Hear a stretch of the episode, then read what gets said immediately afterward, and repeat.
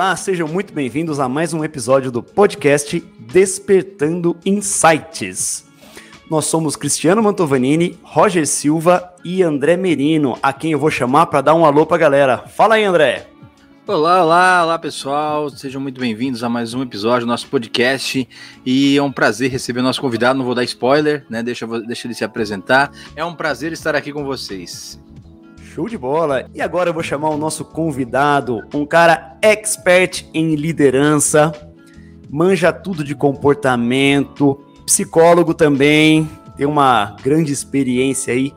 Ricardo Chaves, seja muito bem-vindo, meu amigo. Obrigado, quero agradecer aí ao Cristiano, ao André, por poder participar desse projeto tão relevante aqui do podcast. É, realmente é um enorme prazer estar aqui com vocês, viu? Ô, Chaves, a gente que agradece, né? E tem uma história engraçada que meu apelido é Kiko. E um dia o Chaves veio no meu condomínio e falou na portaria assim: Eu vou na casa do Kiko. Aí o segurança perguntou, mas quem que é? Ele falou: É o Chaves. Foi muito boa. Eu não podia perder a piada, cara. Não podia. e até o segurança rachou de rir. Ele falou, é sério? O, o, o porteiro lá falou, é sério? Eu falei, é sério, cara. ah, demais. Mas Chaves, meu amigo, cara, você tem uma história fantástica aí no meio empresarial, até que você decidiu se tornar empreendedor, né? Conta um pouco dessa história pra gente, por favor. Legal, Cristiano. Eu, eu sempre gosto muito de começar mesmo contando um pouquinho da minha história e quando eu vou ver as pessoas, eu gosto de conhecer a história das pessoas também, porque eu acho que isso é o que conecta. É, eu ainda costumo dizer, eu falo ainda porque a gente está no mundo que vai, vai mudando né, com uma velocidade muito grande, mas eu ainda costumo dizer que uma das, das ações mais importantes que qualquer líder é, executa é conectar histórias. Muito antes de produzir resultados e entre outras coisas, é conectar histórias. Quando a gente conecta, consegue conectar as histórias das pessoas com a nossa própria história como líderes e com a história da empresa em que a gente trabalha e representa, a gente consegue fluir na nossa liderança. Bom, falando um pouquinho da minha história, antes até da minha jornada profissional, muitas pessoas não sabem, mas por 10 anos eu fui atleta de, é, de alto desempenho, então eu joguei aqui na Ponte Preta, é uma equipe de Campinas, é, e por 10 anos aí, desde as categorias de base até alguns breves jogos pelo profissional, eu fui aí, trilhando uma, uma jornada como atleta. E eu, eu conto isso porque porque ali eu comecei a entender muito sobre, sobre as questões da gestão emocional no alto desempenho. Então, quando a gente fala de alto desempenho, hoje se fala muito em alto desempenho nas empresas, mas é um termo cunhado exatamente dos esportes, né? Dos esportes de alto desempenho. E, e ali eu comecei a entender muito da importância da gestão emocional, por mais que você tenha grandes habilidades, você seja um grande talento, e eu vi muito isso. Eu vi eh, grandes promessas das categorias de base é, não darem em nada, e vi também pessoas que eram desacreditadas até aí o, o na minha época não era sub 15, sub 17, era era é, juvenil, juniores, aspirante profissional, né? Mas pessoas que, que eram desacreditadas até ali no nível dos juniores, os aspirantes, e que se transformaram em grandes atletas aí de renome no cenário do futebol, não só brasileiro, mas mundial. Né? Comigo jogo, eu joguei com o Luiz Fabiano, que foi uma pessoa que teve uma grande projeção aí no São Paulo. Eu joguei com o Fábio Luciano, que foi zagueiro do Flamengo e também aí com grandes conquistas. É, então, é, é, pensando nisso, é, eu acho que essa introdução é importante, porque ali acho que eu já comecei a perceber muito dessa questão emocional, mas não, não entendia nada de psicologia. É, aos 19 para 20 anos, eu é, decidi muito mesmo por questões de algumas estruturas que existiam na época. Né? A gente não tinha a lei do passe, e, a lei do passe que veio com a, lei, é a, famosa lei Pelé, né? onde o passe do jogador ele se torna do jogador não do clube. Então, naquela época, eu tinha ido para o Flamengo para jogar pelo Flamengo, mas não fui liberado pela, pela, pela Ponte Preta. Isso gerou uma frustração muito grande. E eu decidi, falei, meu, minha, minha história no futebol acabou, não estou afim de, de prolongar. E fui convidado, na, minha, na época minha mãe trabalhava, trabalhou por 36, 36 anos na, na uma empresa chamada Robert Bosch, uma empresa multinacional, e eu fui convidado por eles para trabalhar lá. Não sabia de nada, cara, sabia nada. E entrei lá é, na área de produção. E para mim foi assim, eu digo que, que a Bosch na minha vida foi uma grande universidade, uma grande formação. Foram 11 anos trabalhando lá.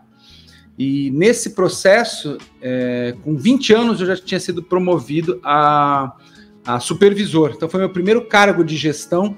Eu com 20 anos de idade, tendo que, que supervisionar, fazer a gestão de pessoas e uma área muito tecnológica naquela época, toda, toda robotizada, toda é, com, com, um grande grau de tecnologia.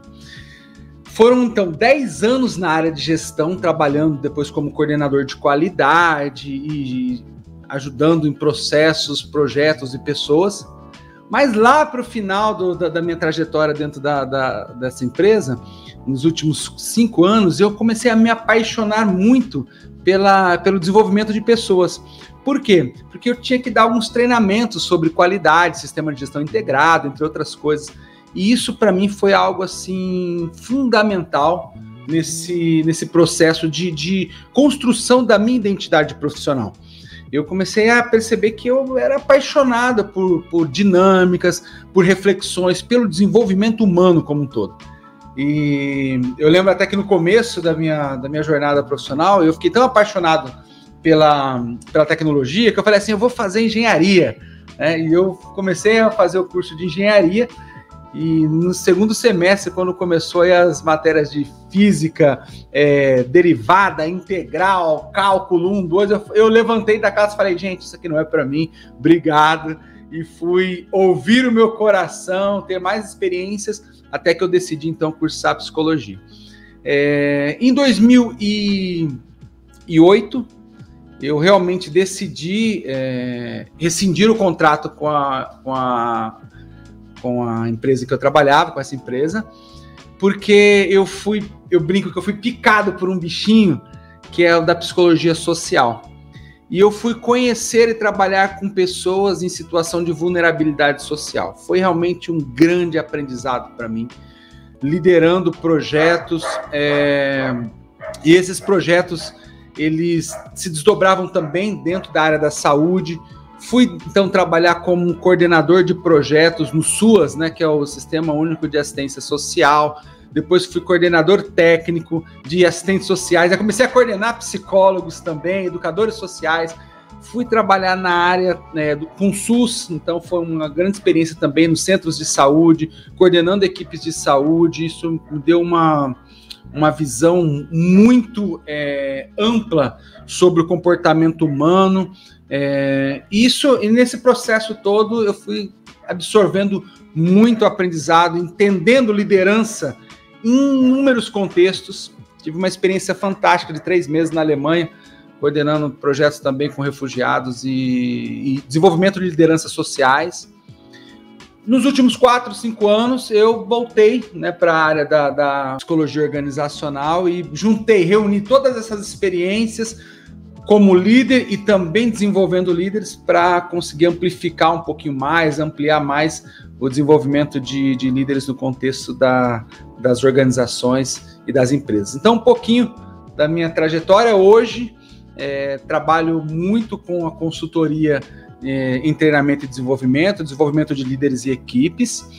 É, também estou escrevendo, aí terminei de escrever o meu, meu livro, que se chama Liderança no Divã e pretendo aí propagar muito mais as, as ideias aí, as experiências desses últimos 20 anos trabalhando com comportamento humano. Um resumo aí, rapidão, não sei se deu para acompanhar a linha do tempo aí. Ô, Chaves, pequeno resumo, né? Bem pequeno mesmo. Cara, e nem eu sabia que você tinha sido jogador de futebol profissional. Aliás, no dia 9 do 3 foi ao ar o episódio de podcast com o Jonathan Borges, que foi goleiro do São Paulo também do Sub-17. Cara, um episódio fantástico. Hoje ele tem uma ONG para ajudar crianças, muito legal. E meu, o, que eu, o que eu queria te perguntar a respeito de inteligência emocional é que hoje a gente tem um grande choque de gerações dentro das organizações, né? Como você falou, você foi líder aos 20 anos. E no mesmo período, existiam líderes, líderes na organização com mais de 60. E a gente tem um grande choque, porque hoje a gente estuda bastante a liderança, a gente sabe como que um líder deve agir. E antigamente o negócio era o seguinte: eu falo e você obedece. Os colaboradores não tinham muita abertura para se expressar. E as novas lideranças que a gente capacita, a gente treina, que você trabalha, a gente ensina o contrário, né? Deixe suas pessoas falarem para você entender os problemas da empresa. Como que você trabalha a inteligência emocional desses líderes, tanto os mais velhos quanto os mais novos, para que eles se aceitem mutuamente, porque os dois têm muitas coisas boas para contribuírem. Uhum. Sim, é uma pergunta muito interessante é, do ponto de vista não só da psicologia é, organizacional, mas até do ponto de vista da sociologia. Por quê? Porque essa questão da gente classificar as gerações, né? É, de, de um lado é uma forma da gente tentar realmente entender melhor o comportamento humano. Entretanto, toda vez que a gente coloca um rótulo, a gente limita também a compreensão. E uma das coisas que, que eu gosto de, de, de colocar, porque não, não tem como a gente não, não, não tem como a gente anular as contribuições das, dessa compreensão da, do comportamento e da cultura por intermédio das gerações, mas isso é algo muito recente, muito recente, e que de alguma maneira é, traz uma ideia, carrega um, um, um, erro da compreensão do comportamento humano. Por quê? Porque o comportamento humano ele não é linear. Ele não é linear. Então, quando a gente pensa aí nesse choque de gerações, a gente, é, de alguma forma, coloca todas as pessoas de uma determinada faixa etária em um pacote. Só que eu conheço pessoas, como por exemplo, o meu pai de 75 anos de idade, 78, que é um cara altamente aberto para tecnologia, que ama o YouTube, que paga o YouTube Premium, Premium. Eu não pago o YouTube Premium, ele, ele paga porque ele nos tutoriais ele está ali ativamente conectado. E ao mesmo tempo eu conheço pessoas com 20 anos de idade que são aversas a essas redes sociais, as mídias e a toda essa mudança cultural provocada por essa, pelo avanço da tecnologia. Então, é, essa classificação ela é boa, nos ajuda a traçar uma linha de tendência, mas ela não é determinante. Então, eu gosto de fazer esse contraponto. Agora, mais especificamente nessa pergunta que você fez, é, não é de hoje que a gente vivencia um conflito de, de interesses por intermédio das relações interpessoais. Então, onde existir pessoas, vão existir conflitos mesmo que elas sejam da mesma, vamos colocar entre aspas aí, geração, onde tem pessoas, tem conflitos de interesse. E uma das questões principais nessa compreensão, e é claro, o mercado de trabalho está mudando, porque o comportamento cultural desta geração mais emergente é muito diferente do comportamento cultural das gerações dos nossos pais. Por exemplo, o sonho dos meus pais era o quê? Eram trabalhar por 30 anos na mesma empresa, 35 anos, conseguir aposentadoria, comprar aquela cadeira de alumínio com fita de nylon, sentar na calçada de casa e ficar ali vendo as pessoas passar e fazendo algumas atividades de, de, é, aposentados. Agora eu vou desfrutar da vida hoje a gente percebe que essa ideia era uma ideia altamente ultrapassada, né? E, e essa geração emergente de profissionais é uma geração emergente que tem um comportamento cultural bem diferente. Eles não, não têm essa visão de ah, longo prazo ficar na mesma empresa. Pelo contrário, eles até questionam os vínculos profissionais de uma, de uma, de uma forma bem incisiva, né? É, se não tá legal para mim aqui, eu saio, mudo é uma geração mais preparada para as mutações. Ao mesmo tempo, é uma geração é, mais é, que, que, está suscetível a ser mais volátil. Né? Ela é uma geração que é mais superficial nos vínculos. Quem fala muito disso é o sociólogo polonês Zygmunt Bauman. Ele, ele, ele escreve muitos livros. Um dos mais famosos, na verdade, foi O Amor Líquido, né? E depois ele vai escrever Sociedade para Consumo, entre outros é, livros. E o Zygmunt Bauman ele vai falar muito sobre essa liquidez do comportamento dessas gerações mais emergentes. Mas eles não chamam tipo de baby boomers, é geração X, Y, Z, alfa. Ele fala da pré-modernidade, da modernidade e da pós-modernidade, né? Que é essa, é, é esse período que a gente está vivendo aí dos últimos 30 anos, onde a tecnologia começa realmente a, a modificar o comportamento humano. E, e falando sobre. É, eu acho que você meio que já deu a resposta na sua pergunta, porque independentemente se são da mesma geração ou não, a gente tem conflito de interesses em qualquer relacionamento. E o que deve ser nutrido antes de qualquer coisa é a humildade para ouvir o outro a partir do outro e não a partir da, das minhas certezas. Na psicologia, a gente tem um nome para isso, né? Que é, a, é, na psicologia existencialista, que é a minha linha, que é a epoché. A gente suspende os nossos pré-conceitos sobre aquilo que a gente acha que a gente conhece para ouvir do outro a partir do que ele conhece sobre aquilo que a gente está falando.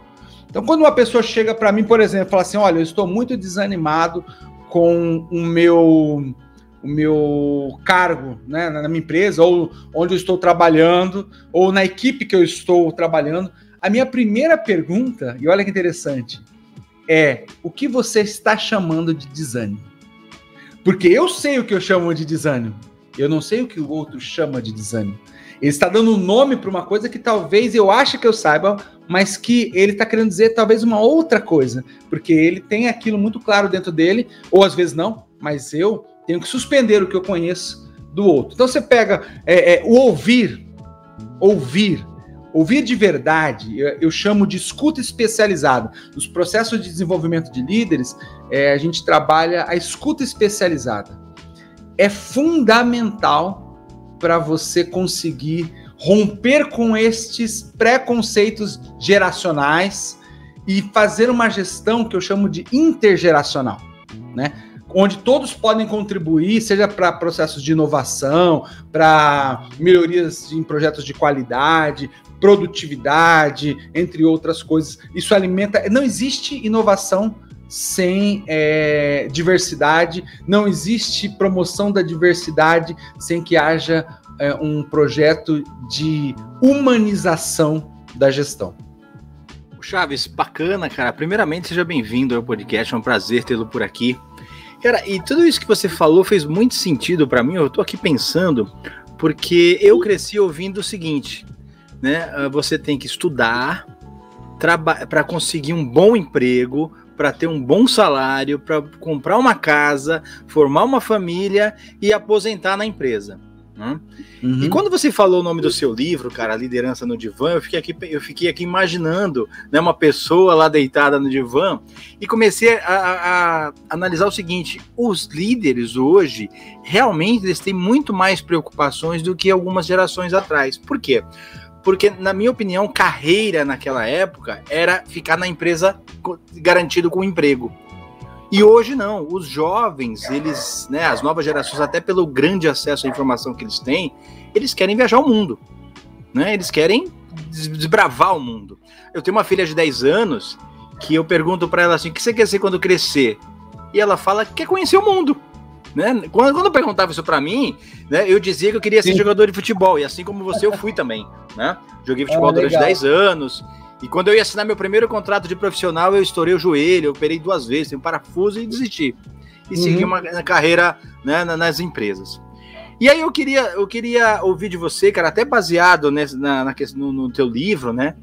Quais são as grandes preocupações né, que os líderes realmente têm hoje né, vamos, falar de case, né, de, de, de realidade, é, que eu tenho certeza que o teu livro está baseado nisso, comparado àquelas preocupações que os líderes tinham nas gerações anteriores, que na minha percepção era só com resultados. Porque as pessoas estavam tão preocupadas em ter o seu emprego que elas faziam aquilo que tinha que ser feito para não perdê-los. Hoje não. E eu queria ver de você essas novas preocupações desse mundo atual. Perfeito, André, perfeito, cara. A sua análise é, aí dá aí mais umas duas horas de conversa, hein? mas olha só, vou, é, é, vou usar exatamente a expressão que você utilizou. O líder, há décadas atrás, ele fazia gestão de resultados. Hoje ele faz gestão de ego. Ponto. Não, não, faz outra coisa a não ser gestão de ego. E aí sim, na gestão dos egos, eu não estou colocando ego aqui naquele contexto pejorativo, pessoal ah, egocêntrica, não, mas a gestão do, do mundo interno de cada pessoa, né?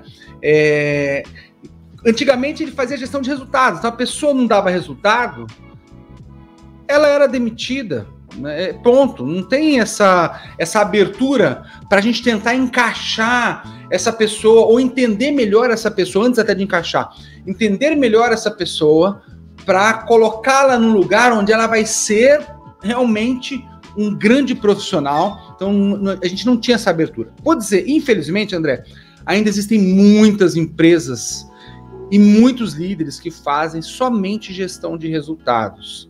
Ainda trabalham na mentalidade é, de décadas atrás. O que acontece? Assim como o ambiente profissional mudou, antigamente a gente tinha aí talvez 10, 12, eu falo antigamente de 30 a 50 anos atrás, é, 10, 12 cursos superiores, né, no máximo, no máximo. É, hoje a gente tem centenas e centenas de possibilidades de profissão. E no meu livro, no meu livro eu trago até uma frase que para mim é muito importante, que onde eu afirmo que carreira é projeto de vida, não é sentença de morte. Eu vou repetir. Carreira é um projeto de vida, mas não é sentença de morte. O que isso significa? Não é porque eu fiz uma escolha, porque eu estudei, porque eu me formei em uma determinada profissão, que eu preciso ficar nessa profissão para o resto da minha vida. Tem um estudo muito recente que eu ouvi numa rádio da CBN, né, é, no mundo corporativo, e que eles afirmam, de uma pesquisa muito recente que eu não, ainda não acessei essa pesquisa, mas eles afirmavam que dentro dessa pesquisa, os jovens que estão hoje no ensino médio vão mudar de carreira, não é de empresa onde trabalham, de carreira, pelo menos três vezes em suas vidas. Algo que era inconcebível para os nossos pais. É como é que eu estou aqui trabalhando com marketing digital e daqui é, três, quatro anos eu vou trabalhar, sei lá, como um carpinteiro, como um. Eu me, eu me apaixonei por construir casas na árvore e vou abrir uma empresa de construir casas na árvore.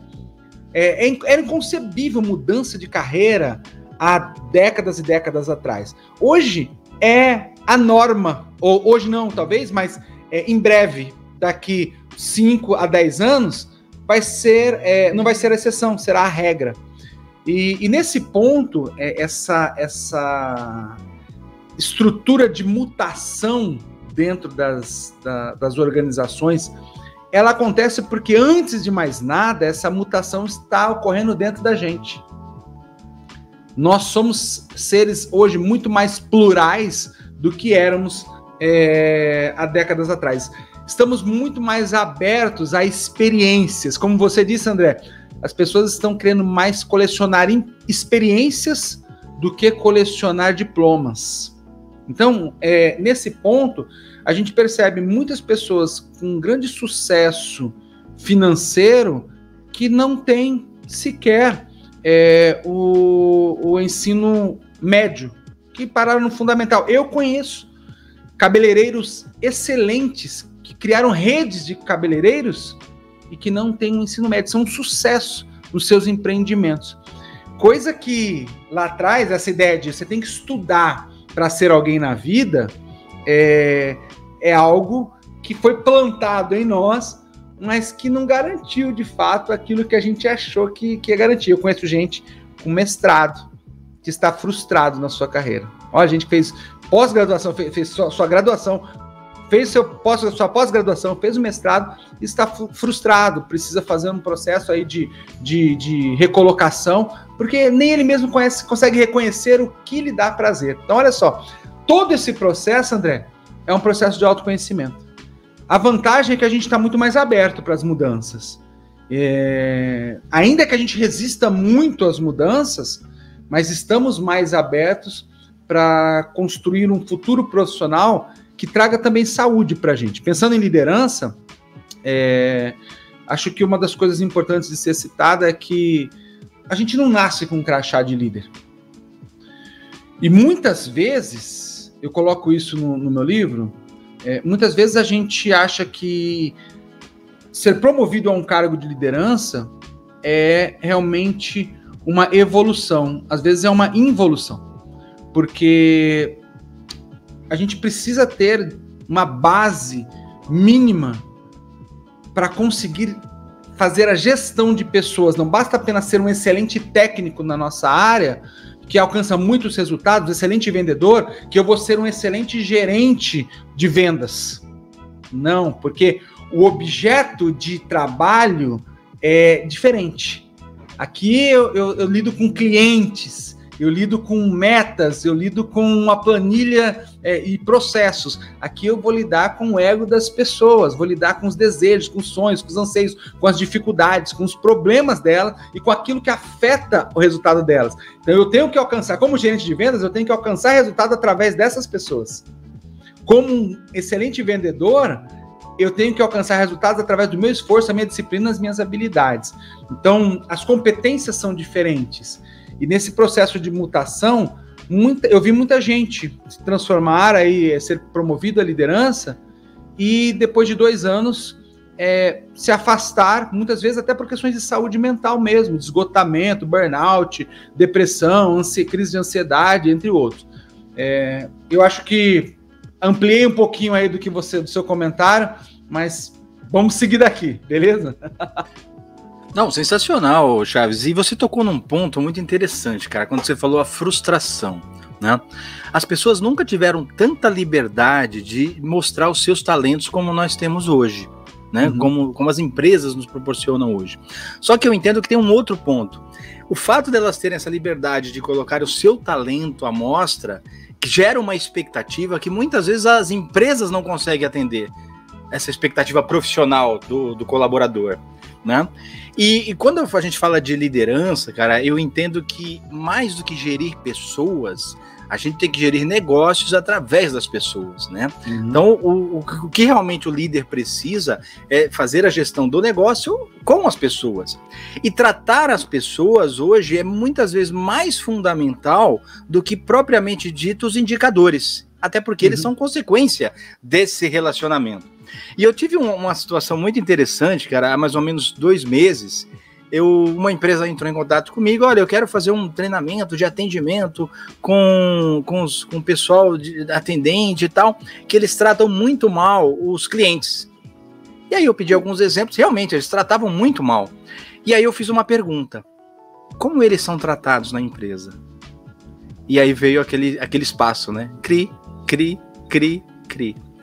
Então, assim, não adianta você querer que as pessoas entreguem um resultado ou que elas ajam de uma forma que elas não se sentem tão bem quando elas são tratadas na empresa. O, o, a excelência né, com o cliente interno ou com os clientes né, externos, aliás, é consequência da excelência no atendimento do cliente interno. A satisfação é, é, é, é muito, muito relacionada uma com a outra. E como é que você enxerga, cara, essa nova percepção de mercado quanto à atuação dos líderes? Porque as pessoas, principalmente naquele período de pandemia que nós passamos, as pessoas começaram a pôr a mão na massa, coisas que elas não faziam antes. Então as pessoas estão hoje mais autônomas e muitas outras funções em que o líder agora, na minha percepção, e aí você me corrige se eu estiver errado, por favor, eu acho que eles têm que gerir mais frustrações, que é a questão da relação da expectativa com o que realmente a pessoa entrega, do que propriamente os resultados. Uhum. Não, é, na minha visão, sua leitura ela é bem próxima mesmo da maioria das empresas. É, a pandemia mudou muito. É, ela, na verdade, desvelou, tirou o véu de cima de problemas que eram encobertos antes, dentro das próprias pessoas. Não estou falando que as empresas encobriam nada, mas a gente mesmo é, tinha muita vergonha das nossas vulnerabilidades, dos nossos medos, dos nossos anseios. E aí, quando o líder se vê tendo que liderar à distância, isso já, já trouxe um, um, um, pânico em muitos, né? Como é que agora eu vou, vou liderar? E, no fundo, só mostrou que o conceito de liderança de muitos deles era controle. Era controle. E o conceito de controle não, não está alinhado com, com a essência do liderar, que é influenciar, que é, é eu costumo dizer, que o líder ele consegue, você usou essa palavra muito bem. O líder ele consegue, de fato, promover autonomia, nem independência, nem dependência. O líder que é líder promove autonomia. Então, olha, você tem autonomia para tomar alguns níveis de decisão, que é normalmente escalonado. Quando chega aqui, nesse escalão, você precisa passar para mim para que eu consiga é, ajudar nas decisões. É, porém, a pandemia fez o quê? Ela despejou a necessidade dessa autonomia de uma maneira muito imediata. A partir de hoje virou a chave, ou vocês se transformam em pessoas autônomas, é, e aí é, é, um termo que vem lá de décadas atrás, né? É, as empresas autogerenciáveis, então ter pessoas que sejam autogerenciáveis é um grande desafio. E as pessoas então se viram muito nesse, nesse contexto preciso fazer, preciso ir atrás das informações. Não dá mais agora para só ficar esperando. E o líder que muitas vezes detinha essa ideia de controle, que controlava as informações, controlava a maneira de motivar, de engajar as pessoas, de direcionar as pessoas, ele se viu é, é, sem nada nas mãos. No fundo, é exatamente nesse momento que começa o papel do líder, mas muitos não percebem isso, né? Muitos acham que, que foi tirada a autoridade deles, entre outras coisas. É, então, dentro dessa, desse contexto do que você explanou, André, eu percebo que essa é uma dificuldade do ser humano, tá? não é uma dificuldade apenas dos cargos de liderança. É, é só a gente pensar no, nas pessoas que, que têm filhos, né? nos nossos filhos como a gente ficava puto da vida quando nossos pais queriam nos controlar e como agora a gente e a gente se prometeu lá na adolescência, nossa, se um dia tiver um filho eu vou ser totalmente diferente. E hoje a gente se vê muitas vezes pior do que os nossos pais faziam, né? Então, essa necessidade de controle é uma necessidade humana.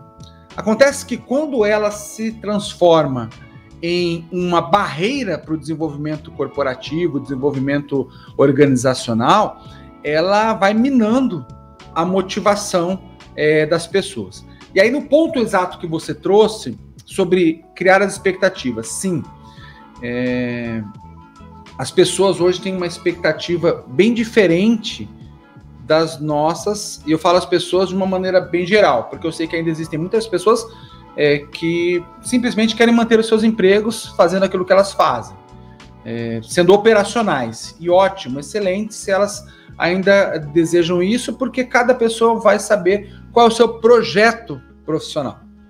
Só que a gente tem uma quantidade muito, mas muito maior de pessoas que almejam crescimento profissional. Como gerenciar essa expectativa é um grande desafio nos projetos de carreira, processos de projetos e programas de carreira dentro das empresas. O que muitas empresas têm feito é exatamente desmistificar essa ideia de que o crescimento é só vertical. E que o crescimento e a evolução pode ser também dada não só com cargos, mas com a evolução de crescimento horizontal como as pessoas estão buscando grandes, é, mais experiências do que de fato é, coisas materiais, não que elas sejam ruins, né, mas é, ela vem como consequência do nosso, da nossa entrega ao nosso projeto de vida. Então, muitas empresas que não têm como trazer esse crescimento vertical para todas as expectativas que são geradas, elas estão conseguindo, de maneira gradativa, ampliar, amplificar até as habilidades das, da, da, desses potenciais, dando oportunidades deles aprenderem em outras áreas da empresa, de uma maneira é, diferente, com outros cargos que estejam no mesmo nível que a dela, e isso traz uma flexibilidade maior até, uma experiência em desenvolvimento, uma sensação de, de, de engajamento diferente, desde que ela esteja é, também aberta a isso. Agora, quando a pessoa tem uma expectativa vertical apenas, difícil, e a empresa não tem, não consegue dar conta dessa expectativa, é, o líder muitas vezes se vê ameaçado. E esse é um problema também dos medos que os líderes têm que enfrentar. Né? Eu falo um pouquinho sobre isso no meu livro, de alguns medos que muitos líderes não assumem, mas quando são honestos consigo mesmos, eles conseguem é, é, identificar. O medo da solidão, é, porque um líder, o que é o líder? O líder é alguém que se destacou. E quando você destaca alguma coisa de algo, você, por mais que você queira se manter é, igual, não, eu vou continuar sendo o mesmo, você já não é mais o mesmo, você se destacou e tem um elemento da solidão implícito em qualquer tipo de liderança, em qualquer contexto. Né? Medo do sucesso, porque muitas vezes o líder fala assim: Poxa, mas se eu alcancei esse sucesso, agora eu vou ter que provar muito mais que eu fui promovido. É, não foi porque é, eu sou amigo de alguém, eu almoçava com um fulano. Não, eu tenho que a todo momento ficar provando as minhas habilidades e que foi por merecimento, foi por mérito e não foi simplesmente por uma jogada política estratégica. Então existem muitos medos que estão dentro da liderança e que vão sendo desvelados por conta dessa, dessa autonomia. Muitos líderes controladores, eles têm medo dessas equipes autônomas. Por quê? Porque elas vão, de alguma forma, questionar até a liderança dele. E isso é um ponto muito ainda. É, é até que um, um, tabu, vou dizer, viu, André, para a gente é, finalizar aqui esse, esse ponto é, é ainda um tabu muito grande quando líderes se deparam com pessoas rebeldes, né? com pessoas que questionam a liderança dele ou questionam os processos ou até as decisões. E aí eu volto naquela outra questão lá. É, qual a, a, a, a origem desta, desses questionamentos? É uma implicação pessoal? É uma frustração pessoal do funcionário? É de fato uma incompetência de liderar do líder? Ou é realmente uma implicação técnica que está sendo colocada e que o líder tem que estar tá aberto para ouvir esse feedback e conseguir conduzir da melhor maneira possível? Cara, que aula, hein? Nossa, nós estamos aqui aprendendo muita coisa, né, André? Meu, você falou uma coisa muito legal, Chaves, sobre o líder ter medo de se tornar obsoleto. Mas é aí que ele se torna um excelente líder, realmente. Porque, como diz aquela frase, né? O bom líder é aquele que faz a equipe caminhar da forma correta. O excelente líder é aquele que se torna dispensável para a equipe. Porque isso demonstra que ele formou novos líderes. Ele conseguiu fazer a equipe andar perfeitamente como deve ser. E aí as equipes autogerenciáveis, elas vão crescendo, elas vão inovando, porque conforme vão aparecendo os problemas e as oportunidades de crescimento, elas vão tomando novas decisões, porque aquele líder excelente ensinou a equipe a tomar decisão. E a gente que trabalha bastante com pequenas e médias empresas, a gente vê um, um cenário em comum entre elas, que é o líder ainda querer liderar tudo. Uhum. Você pega ele que veio de uma empresa que tem ali seus 10 colaboradores, do nada ele tem 100 colaboradores, e ele quer continuar liderando da mesma forma, quer continuar fazendo a gestão da mesma forma. É aquilo que você falou, né? É a gestão de resultados. E ele tem que entender que ele precisa fazer a gestão de pessoas, que a empresa precisa crescer e precisa se organizar. Uhum. Então a gente pega, por exemplo, líderes que estão em todos os grupos de WhatsApp da empresa e fala assim: Eu não tenho tempo para nada. Olha aqui, esses grupos são só problema, todo mundo vem me perguntar tudo. Aí eu falo assim, meu, isso é culpa sua. Porque a sua responsabilidade hoje é gerir as pessoas e não esses processos mais. Uhum. Você tem líderes intermediários? Tenho. Então deixa eles trabalharem. Eu vejo que a, a, falta de confiança, não de confiança em questão de honestidade, mas em confiança em questão de conhecimento, de, de performance, ela ainda é um grande uma grande lacuna que existe nas organizações, né? Uhum. Como que a gente pode fazer para trabalhar esse conceito de, de confiança e para que esses líderes deixem as equipes evoluírem e não segurem o crescimento da empresa? Ah, Cristiano, bem legal esse ponto, porque hoje a gente vê que, que vão surgindo novas terminologias para algumas coisas que já existiam. É, por exemplo, quando a gente pensa em inteligência emocional, é, e aí a gente vê hoje o Daniel Goleman que traz esse conceito né, da inteligência emocional, que pelo menos propagou de uma maneira muito amplificada esse conceito, é, ele traz, na verdade, é, um, um ponto de algo que já existia, que é a gestão por competências. Quando a gente pega a gestão do conhecimento, gestão por competências, é, que é a base de, tudo que se fala hoje no desenvolvimento de pessoas e de processos de aprendizagem, é, a gente vai ver muita coisa do que precisa ser executado. E que, se bem executado naquele nível, vai realmente trazer é, essa, essa segurança para o líder de que ele não vai se tornar obsoleto, como você falou. Porque, no fundo, ele vai. Ele vai. Essa ideia de ah, quando você lidera bem, quando você. Quando seu, sua equipe não precisa de você, na verdade, é uma ideia que precisa ter uma leitura correta sobre essa, essa expressão. A equipe não precisa da presença física do líder para que as coisas aconteçam. E que elas, em uma boa equipe, uma equipe de alta performance e humanizada, ela vai conseguir sim tomar decisões importantes dentro do nível é, de autonomia que elas têm. E isso tira uma carga quase que operacional e técnica das costas do líder para que ele consiga executar aquilo que a gente entende que é competência fundamental para um líder humanizado de alta performance. Por que, que eu estou insistindo na, na, nessa palavra humanizado? Porque a gente percebe que existem inúmeros líderes que alcançam resultados. E eu vou dizer, até resultados extraordinários, mas deixam um rastro de sofrimento na vida das pessoas. Eu afirmo que um líder não tem noção do estrago emocional que ele pode fazer na vida de uma pessoa.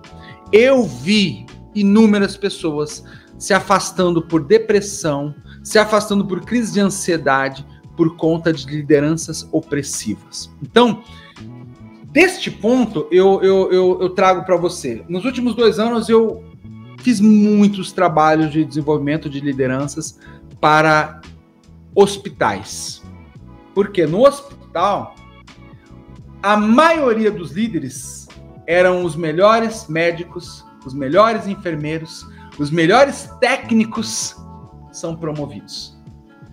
E aí a gente volta naquela questão: são promovidos pela, que, pela, pelas performance técnica, mas que estão aquém de, de entender qual o seu papel na gestão de pessoas. Até conseguem fazer gestão de indicadores, gestão de processos, mas tem muita dificuldade de fazer gestão de egos, gestão de pessoas, na sua individualidade, né? ouvindo. Bom, se cada pessoa é diferente, o discurso de que eu trato todo mundo igual já está falido. Porque se eu sou um excelente líder e o Cristiano tem uma deficiência, uma dificuldade, ele precisa de uma atenção X, e o André precisa de uma atenção Y, em uma outra situação, em um outro contexto, não tem como eu vou não, vou tratar os dois iguais, né? Isso não é uma qualidade. Isso é uma burrice do ponto de vista de gestão de pessoas, porque se as pessoas são diferentes, elas precisam ser tratadas de maneiras diferentes. Se a necessidade das pessoas são diferentes, elas precisam. E aí eu não estou falando de serem favorecidas, não, não é uma questão ética, não. Eu vou favorecer, vou favorecer o cristiano porque ele é meu amigo, porque eu fui na casa dele, então eu vou deixar o André ali, porque ele. Não, isso é uma questão ética. Eu não vou nem colocar entrar nessa questão ética aqui, porque a gente ficaria aqui muito tempo é, e pode ser um, um, outro papo. Mas é, a partir de um conceito, Cristiano, chamado equidade. não existe humanização sem esses alguns princípios. E um dos princípios da humanização é a equidade. É eu, como líder, identificar que o Cristiano tem necessidades diferentes do André e por isso eu tenho que fazer uma gestão em que eu consiga suprir essas necessidades para que o Cristiano consiga ter, esteja na condição de ser o melhor e desenvolver o seu melhor potencial e performance dentro daquilo que ele está executando. Da mesma forma com o André, tenho que identificar quais são as necessidades, o que o André precisa. Muitas vezes os botões que, que, que acionam o engajamento na vida do André não são os botões que acionam o engajamento na vida do Cristiano. É por isso que eu critico muito essa. É, é, infelizmente, o Brasil é muito atrasado na, na psicologia esportiva, por quê? Porque ele ainda acredita que, que, que, psicologia esportiva é simplesmente o treinador ir lá e fazer uma excelente palestra antes do jogo e que todo mundo vai estar motivado, é gritar com os atletas, é e cada um da sua forma enérgica vai entendendo motivação do seu próprio jeito. Mas é um jeito muito, muito superficial de entender motivação, porque o Cristiano pode se motivar muito quando eu, como um treinador, sou incisivo com ele, grito, falo alto e falo que ele consegue. E o André pode ser uma pessoa que tem um efeito totalmente contrário quando tem esse tipo de atitude. É, ele precisa de uma reflexão, ele é uma pessoa mais, talvez, mais é, racional, então eu preciso colocar ali os pontos a favor, os pontos contras, e ali ele se convence que ele é capaz de executar até mais do que ele está fazendo. É, e nesse ponto, eu ouvi muita gente, né, nesse contexto da saúde, nesses últimos dois anos, reclamando exatamente disso dessa dificuldade, muitos líderes, dessa dificuldade de, de, de fazer a gestão das pessoas. E quando a gente vai é, é, escavar o problema, a gente percebe que estes mesmos líderes eles acabam é, arrastando para si muitas atividades que deveriam ser delegadas, porque eles acreditam que ninguém vai fazer melhor do que eu. Não, eu, eu, eu fazia tão bem isso aqui, deixa que eu faço. Deixa que eu faço. E aí a preguiça de ensinar, de delegar, né? Delargar, né? Porque tem muita gente que delarga e depois dá, dá merda mesmo. Mas não, delegar, de olha, eu estou aqui, quero que você faça assim, eu fazia desse jeito, Talvez você saiba, encontre um jeito até melhor de fazer do que eu fazia, mas você, daqui três dias, me mostra, quero que você me apresente aqui o que, que você conseguiu de, de resultado com isso, e você acompanhar, fazer o follow-up dessas, dessa, desse processo de aprendizagem, é muitas vezes algo que os líderes não estão investindo, e por isso eles entram nessa, no que você chamou aí, dessa desconfiança não ética, mas de performance.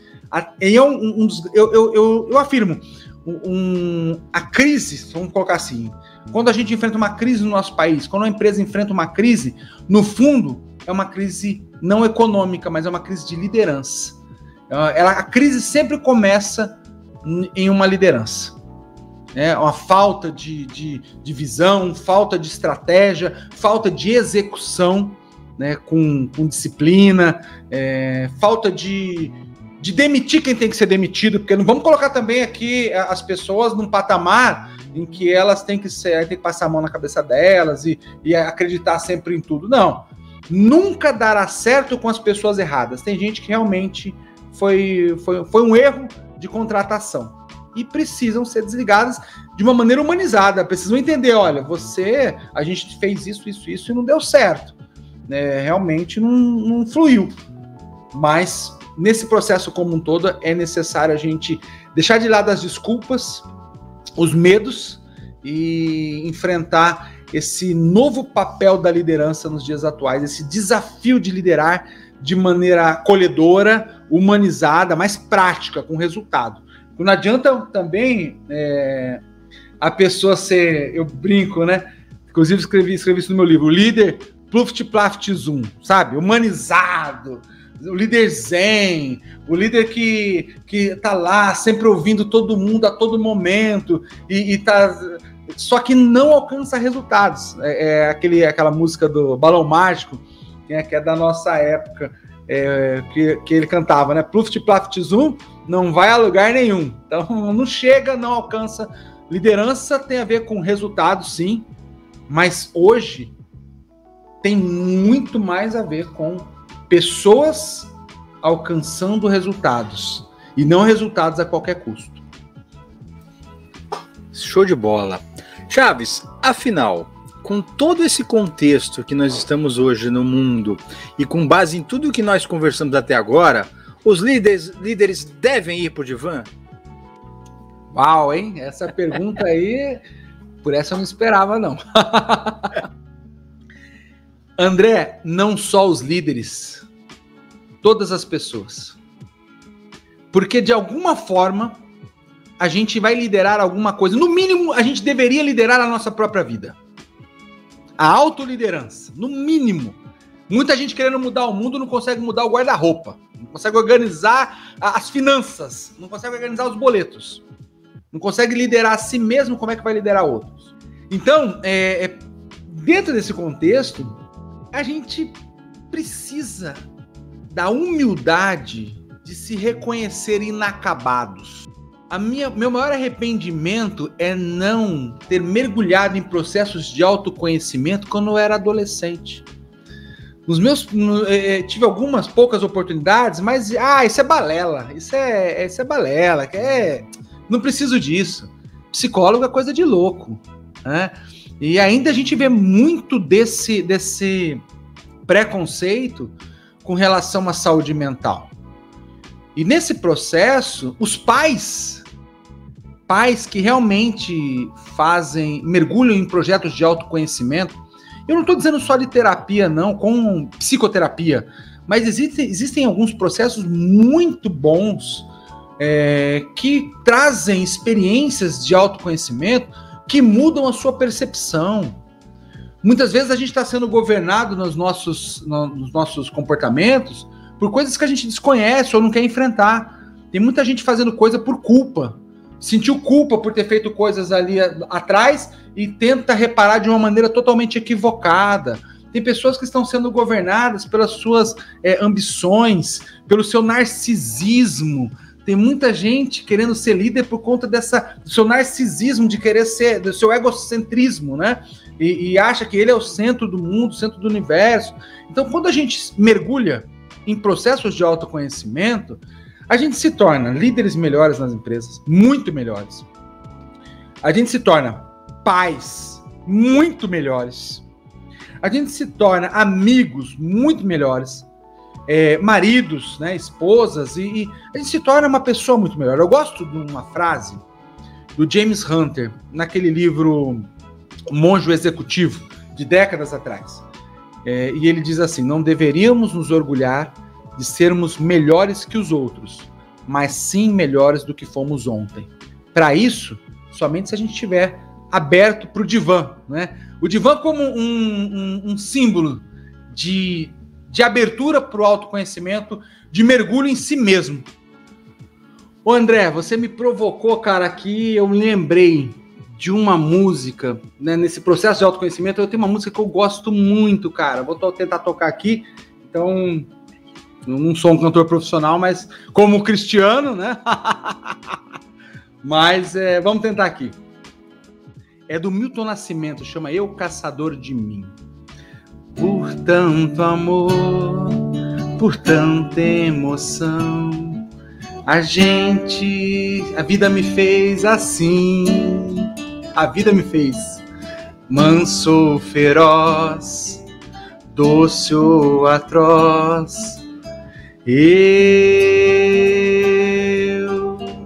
caçador de mim.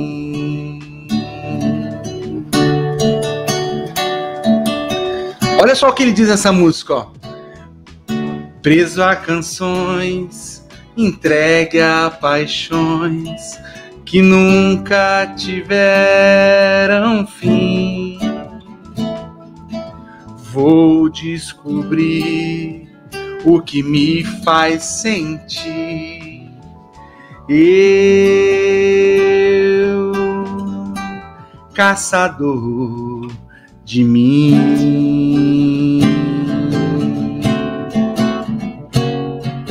Nada a temer senão o correr da luta.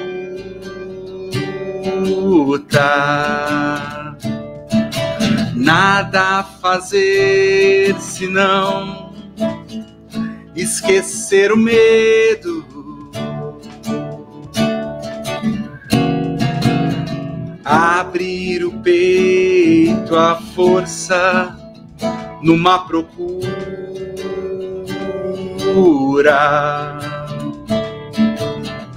fugir às armadilhas da mata escura. Cara, olha só, que mata escura é essa? É, ele diz assim: ó, nada a fazer se não esquecer o medo. Nada a temer se não correr da luta. Quem corre da luta, na minha percepção, tem o um nome disso, né? É o covarde. Mas de que, que ele está falando? De que luta é essa? A luta do autoconhecimento. Porque ele diz assim: ó, abrir o peito à força numa procura. É uma procura aqui em nós. E ele, ele confirma isso quando ele diz: fugir às armadilhas da mata escura. Existe sim uma escuridão dentro da gente que a gente não quer enfrentar. E muitas vezes é reconhecer os nossos limites emocionais. E é somente quando a gente reconhece os nossos limites emocionais que a gente vai compreender o outro da melhor maneira possível. E eu digo mais: empatia implica em autoconhecimento, porque eu só vou dar ao outro o direito dele ser ele mesmo, que ele já tem. Mas muitas vezes eu quero controlar ele, eu quero mudar ele. Eu só dou ao outro o direito dele ser ele mesmo quando eu estou seguro de quem eu sou. E sem autoconhecimento isso nunca vai acontecer. Então, divã não só para líderes, mas divã é algo para quem quer ser melhor a cada dia.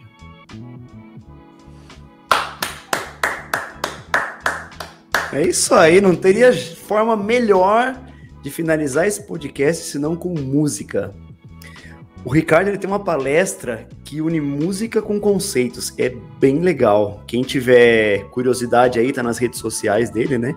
Que, aliás, você vai passar agora suas redes sociais, né, Ricardo?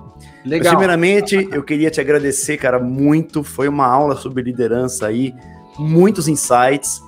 Deu para aprender assim, muita coisa. A gente que trabalha com isso ainda já teve muito conceito que a gente nunca tinha nem pensado, né? Às vezes a gente passa por eles, mas eles não interiorizam na gente. Você conseguiu fazer isso e foi muito legal. Então agradeço ah, legal, imensamente cara. a sua presença, você ter aceitado o nosso convite, tá bom? E por favor, faça suas considerações finais, pode falar suas redes sociais, seus contatos, fique à vontade. Legal, o Cristiano, quero agradecer ao André, ao Cristiano, vocês também. Só, só fluiu porque vocês estavam bem preparados aí, são muito competentes no que fazem e deram essa abertura. Estou aqui à disposição. Foi muito legal participar desse bate-papo. É, quem quiser me encontrar ali nas redes sociais, é, psi.ricardochaves.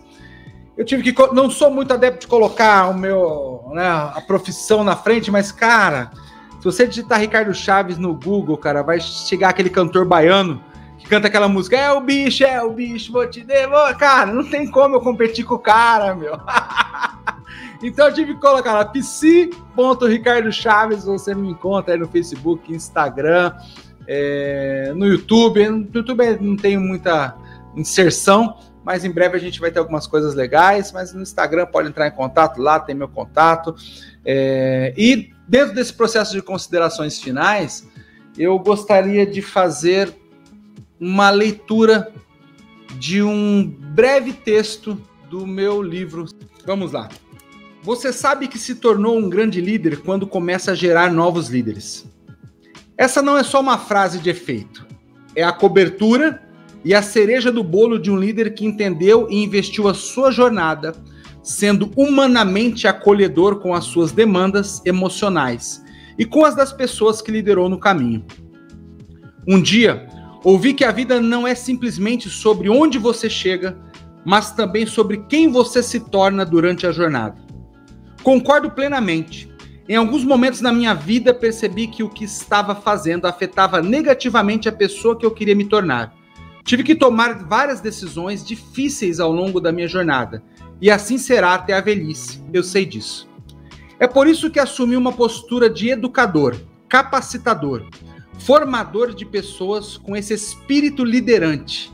Gente que quer, antes de mais nada, liderar a si mesma, reconhecer-se vitoriosa ao fim da jornada, não porque derrotou pessoas ao longo da caminhada, mas principalmente porque as apoiou a serem melhores a cada dia, acreditou e assim transformou vidas. Liderar com o coração é ser firme e sensível ao mesmo tempo. É ser protagonista e plateia. Ser quem fala e quem se cala, quem ouve e quem se faz ouvir. Liderar com o coração inspira as pessoas exatamente por ter o poder de explorar o que há de mais humano em nós, nossos sentimentos. Para isso, deixo a você uma lição de casa. Alimente sua humildade diante de qualquer pessoa. Exercite sua presença diante de qualquer assunto. Reconheça mais as virtudes do que os erros dos outros e expresse gratidão sempre que puder. Só podemos transbordar tudo o que temos e somos na presença de outra pessoa. Liderar é a amizade entre um quarteto fantástico. A visão encontrou a coragem, ambas se conectaram pela empatia e com a resiliência tentaram até conseguir o que queriam. A liderança é exercida no trabalho, na família, com os amigos, no esporte, nos jogos, na igreja e principalmente com a gente mesmo. O maior de todos os desafios é este: ser líder de si mesmo. Só marcamos positivamente as pessoas, deixando um legado bom, quando reconhecemos que para todo início existe um desfecho. Gosto dessa palavra, pois ela é o contrário do que se entende popularmente. Desfechar é abrir. Isso mesmo. Todo fim também é o começo de algo novo. Encare os desfechos da vida e da liderança como algo novo, repleto de aprendizados e possibilidades. Deixe de tentar controlar tudo e permita-se fluir nessa imensidão existencial, permitindo também que as pessoas que passem pelo seu caminho o marquem com a humanidade delas, estando disponível e disposto a marcá-las com a sua história. Seja honesto com os seus sonhos, seja honesto com você mesmo. Avalie sempre se as suas decisões estão conduzindo para uma vida mais saudável e feliz, ou se emocionalmente você está experimentando mais sofrimento e dor. Só assim você conseguirá tocar em frente, sepultar os sonhos que já não fazem mais parte de você e voltar a sonhar novos sonhos. Um dia, a nossa jornada existencial acabará. De maneira precoce ou não, sobre isso não temos governabilidade. A única coisa que podemos controlar é como viveremos e lideraremos até esse dia. Assim como não nascemos com um crachá de líder, também não o levaremos desse mundo. Viva e lidere a ponto de deixar aqui nas pessoas a sua melhor versão, ou seja, a sua versão mais humana. Obrigado, Cristiano. Obrigado, André. Foi um prazer enorme estar aqui com vocês. Ô, louco, meu! Quem sabe faz ao vivo! Cara, sensa, hein? Perfeito. Muito obrigado, Chaves, mais uma vez. Foi um episódio top mesmo. André, meu amigo, muito obrigado por me acompanhar nessa jornada. Obrigado, Roger. E a vocês que estão nos ouvindo, eu os convido a seguirem as redes sociais do podcast Despertando Insights, no Instagram e no Facebook. E o canal do Despertar da Excelência no YouTube. Despertando a excelência que há em você. Até a próxima!